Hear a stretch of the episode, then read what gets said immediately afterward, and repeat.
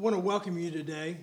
I'd like to share these verses of scripture with you this morning, found in Acts chapter 8, verse number 26. And as for Philip, an angel of the Lord said to him, Go south down the desert road that runs from Jerusalem to Gaza. And so he started out and he met the treasurer of Ethiopia, a eunuch of great authority under the Candace, the queen of Ethiopia.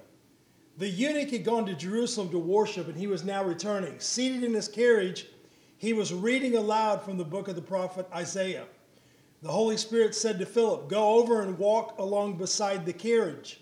And Philip ran over. He heard the man reading from the prophet Isaiah. And Philip asked, Do you understand what you're reading? And the man replied, How can I unless someone instructs me? And he urged Philip to come up into the carriage and to sit with him. I want to talk to you again today about slaying the dragon of racism. God is a God of diversity. God set diversity in motion after the flood. When the people decided they were going to build the Tower of Babel, they got together. They said, We'll build a tower that reaches up into heaven. And in, the, in, in that process, we will exalt ourselves to the position and the level and the statue, stature of God.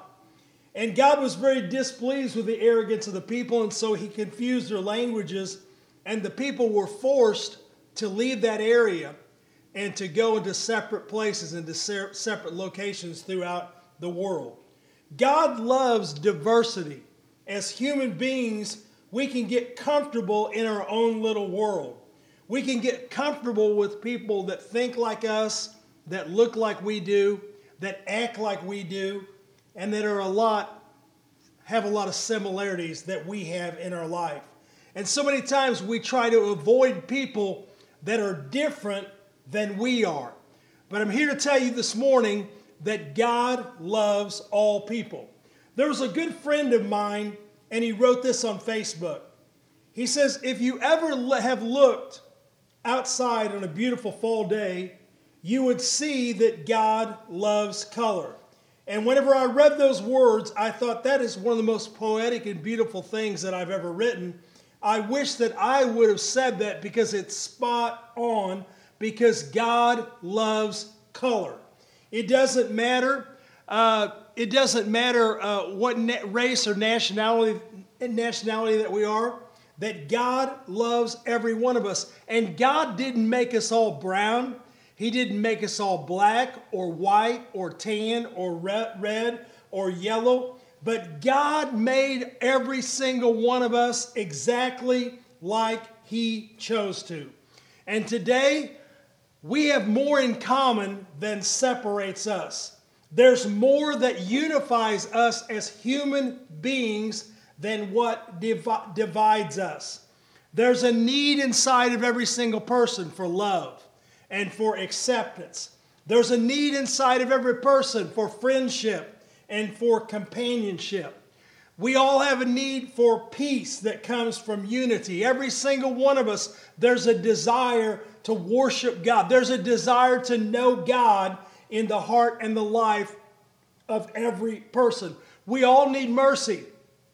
We all need forgiveness. And every single one of us hunger for the truth that's going to set us free of guilt and shame and bondage. Yes, injustice has happened in America, but there is more that unifies us than what divides us because everybody needs food, everybody needs water, everybody needs air.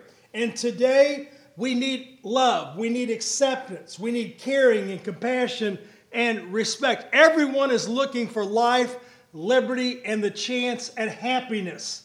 Today, there's more that unifies us than what would divide us. And I know we live in a divided world today, but there's more that draws us together. There's more that brings us together. And I believe that God would have us to focus not on those things that divide us, not on our differences, but those things that would bring us together, that would draw us together. Uh, it into one heart and one mind and into one accord. Division is a device of the devil. It's a, it, it, it's a device that is intended to, instru- to destroy you. It's a, it's a device that's intended to destroy me. It destroys friendships. It takes the focus on what we've got in common and it puts the focus on our disagreement. It, it puts the focus on what uh, might be coming between us today. Division will destroy your peace of mind. It'll take away your joy. And the devil tries to bring division to isolate us from those people that care about us and love us and, and, and, and want our best interest. And they've got our best interest at mind and in heart today. The devil will try to bring division to destroy men and women and boys and girls, churches, families, and marriages. Any married couple has got to focus on their agreement. Every, every married couple has got to focus on the things, the love that brought them together. Because when a married couple begins to focus only on their differences and their disagreements and their mistakes and the arguments that they've had and their shortcomings and their failures, surely that married couple is destined for divorce. Divorce, but a married couple's got to come together in agreement. A married couple's got to come together in uh, unity.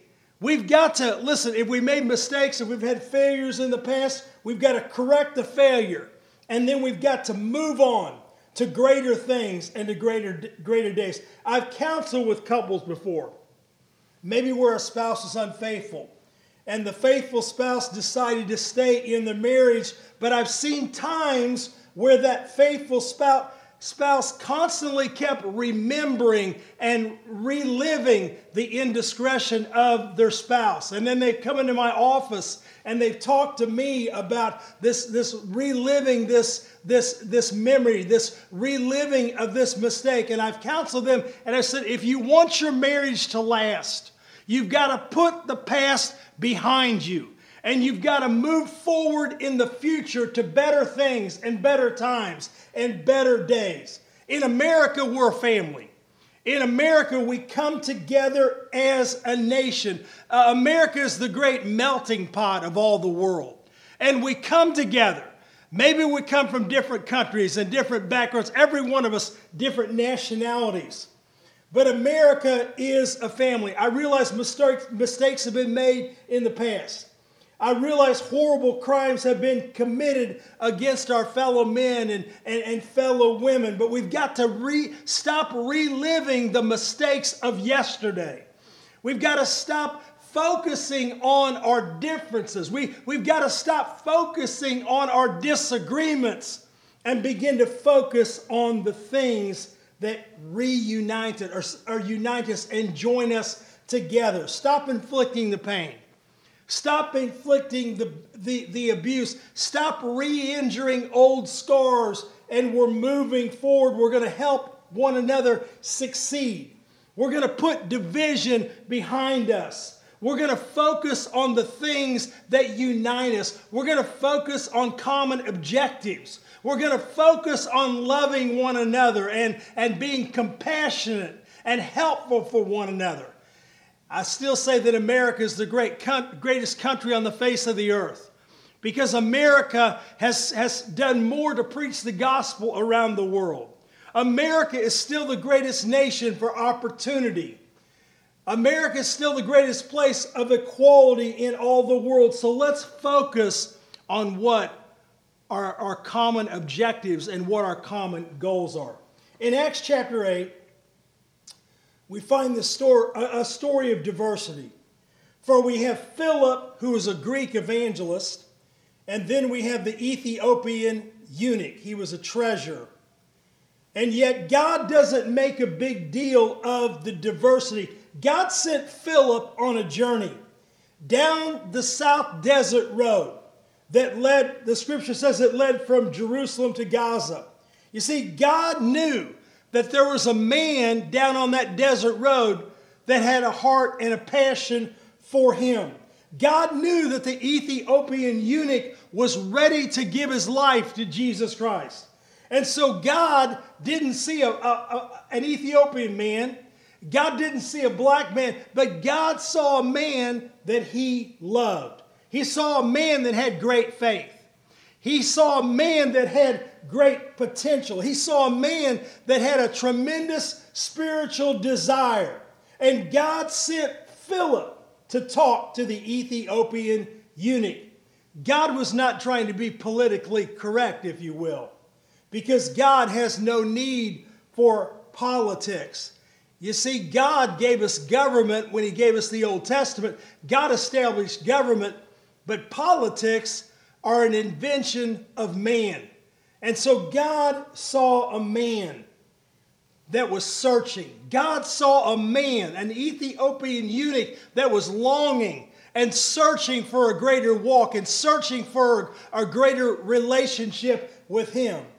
You see, God was not trying to reach a certain quota or ethnic mix in the church, but rather God saw a man that longed for Him. And so God sent Philip to talk to this Ethiopian man. The world focuses on all the differences. The world says, You're from that tribe, I'm from this tribe. We've got our differences. You stay there, I'll stay over here. But God established the fact that through faith in Jesus Christ, we come together as one. You see, God, through Jesus Christ, brings us together in one family. God unites us in spirit, God unites us in purpose. And there's more that unites us that divides us. And that unifying factor is Jesus Christ, the Son of God. He brings us together. In Galatians chapter 3, verse 26, says this For you are all children of God. For you are all children of God. Doesn't matter whether you're white, red, yellow, black, brown, tan, we're all children of God through faith in Jesus Christ. And all who have been united with Christ in baptism have put Christ on, like putting on new clothes. There's neither Greek or Gentile, slave or free, male or female, for we are all one in Jesus Christ. I realize we don't always look alike, but through Jesus Christ, we are one. Years ago, many years ago, I was one of the pastors at Solid Rock Church in Jefferson City. And one day I was out doing hospital visitation and I met a lady and I told her where I was where I was on the pastoral staff at Solid Rock Church, Jeff City. And the lady looked at me and she said, Well, I heard that all the pastors at Solid Rock were, were Brother Skiles, were Pastor Skiles' sons. You must be one of Pastor Skiles' sons.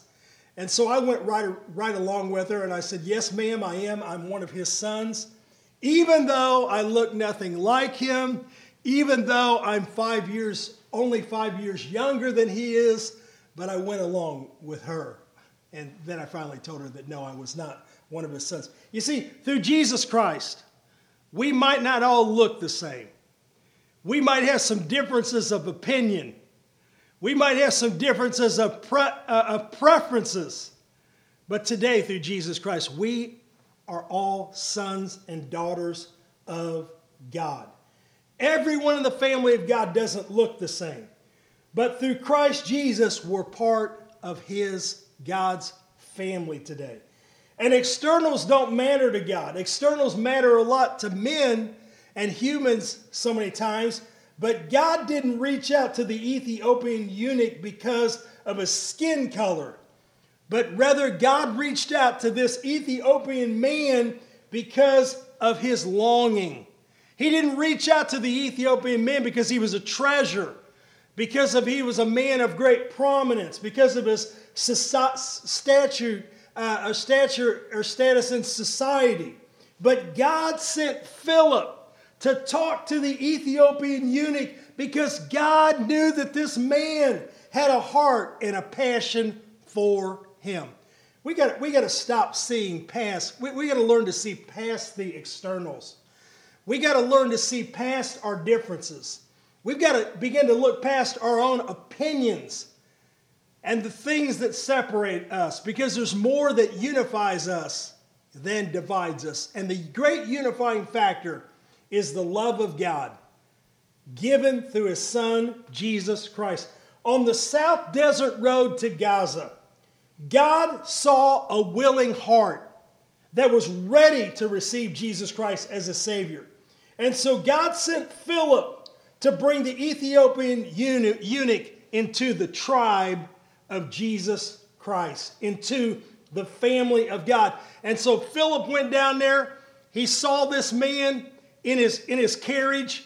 He got close enough. He heard him reading the scripture. He felt the, the, the leading of the Holy Spirit to go over and begin to walk along that carriage and begin to talk to that man who was reading from the book of Isaiah. And he offered him that, that, that, that leader from Ethiopia. Ethiopia offered him to come into his carriage, and Philip came into his carriage and began to talk to him about the scripture. He began to explain the scripture. He began to t- talk about Jesus' sacrifice on the cross. He began to tell him the good news of the, of the gospel of, of Jesus Christ, of the saving grace of God. And that day, that man accepted Jesus Christ as his personal Savior. You see, we've got to love and care for one another. We cannot walk and live in division, or we cannot walk and live in disagreement because division and confusion or of the devil. But the mercy of Jesus Christ binds us all together. In Ephesians chapter 4 verse 3 says this, "Make every effort to keep yourselves united in the spirit and binding yourselves together in peace, for there's one body, there's one spirit, and just as you've been called to one glorious hope for the future, there's one Lord, there's one faith, there's one baptism, one God and Father of all, who is over all, in all, and living through all. God is a God of unity. He's a God of love. He's a God of agreement. We can see it in the Trinity. We have God the Father, God the Son, God the Holy Spirit, three divine persons, unified in complete agreement, working together with one objective, and that's to seek and save those that are lost. God is a God of unity. We might look different, but we are all one. We might look different, but every one of us needs food, air, water. We might look different, but we all want peace and wellness and wholeness. Philippians chapter 2 verse 1. Is there any encouragement from belonging to Christ? Any comfort from his love? Any fellowship together in the Spirit? Are your hearts tender and compassion? Then make me truly happy by agreeing wholeheartedly with each other, loving one another, and working together with one mind and purpose. You see, we look at people so many times, we see all the differences, but really we're all the same because we all want life, liberty, and the opportunity for happiness. We might all look different, but every single one of us needs a Savior. We might look different, but every one of us have a part in the family of God, in the body of Christ. We have a place, we have a part. In closing, every one of us wants a chance to live in peace. Everyone is seeking for respect and love and acceptance. You see, there's much more that unites us than divides us. The things that divide us are ideas and many times personal opinions and preferences, because really, we all are looking and longing. We want the same thing. We're longing for the same things today. And so I would encourage you this morning let's work together, let's walk together. Everybody wants to live in peace. Everybody wants to live in safe, safety. Everyone wants to live free from racism, free from prejudice, free from bias. We want to have the freedom and the liberty and joy and happiness. God set forth those principles in His Word, and everybody needs a Savior. And so I would encourage you today, if you do not know Christ, your personal Savior, to accept Him today. And in fact, as we close in prayer, I, I, I'll offer you an, an opportunity to accept Christ as your personal Savior. And so this morning, I, I want to encourage you. The Bible tells us that to have eternal life, we must be born again. And that's to be born in the Spirit. That's to be born by accepting Christ. That's, that's to be born again by, by being crucified in the flesh, by dying to sin and raised up to new life in Jesus Christ. And so I'll, I'll encourage you to accept Christ today in your heart and life. Let, let's pray this morning. Dear God, we just thank you, Lord, for your, your, your love, your mercy, your compassion. God, that you see every one of us are, are important to you. Every single one of us matters to you. And I pray for America. I pray, God, that we will come together as a country, that division and conflict and strife will be put aside. Yes, God, that, that things that need to be corrected in our society will be corrected. The ills will be corrected. But God, bring us together in love and mercy for one another. And I just pray, God, that there be especially no division in the church. But Lord, the division within our cities, within our states, within our nation will be ceased. And dear God, you'll bless us and help us to come together and realize there's more that unites us than what divides us. That we don't all look the same or act the same or think the same. But the standard is your word. And I pray, God, we might give ourselves to your word. Because in your word we find liberty and peace and equality and bless us. And today I pray if there's one listening to me this morning that's part of this video cast that does not know as your, you as your personal Savior, God, that they'll pray this prayer right now. And if you do not know Christ your Savior, I invite you to pray this prayer with me today. Dear Lord, I recognize that I am a, I am a sinner. And today I accept Jesus Christ as my Savior. I believe that He died upon the cross for my sins. I believe that He rose from the grave on the third day. Today I confess all of my sins. Today I just believe, Jesus, that you're coming into my heart. And Lord, I declare that you are my Savior and my Lord I just give my life wholeheartedly unto you right now. Thank you, Jesus, for saving my soul. In Christ's name, amen.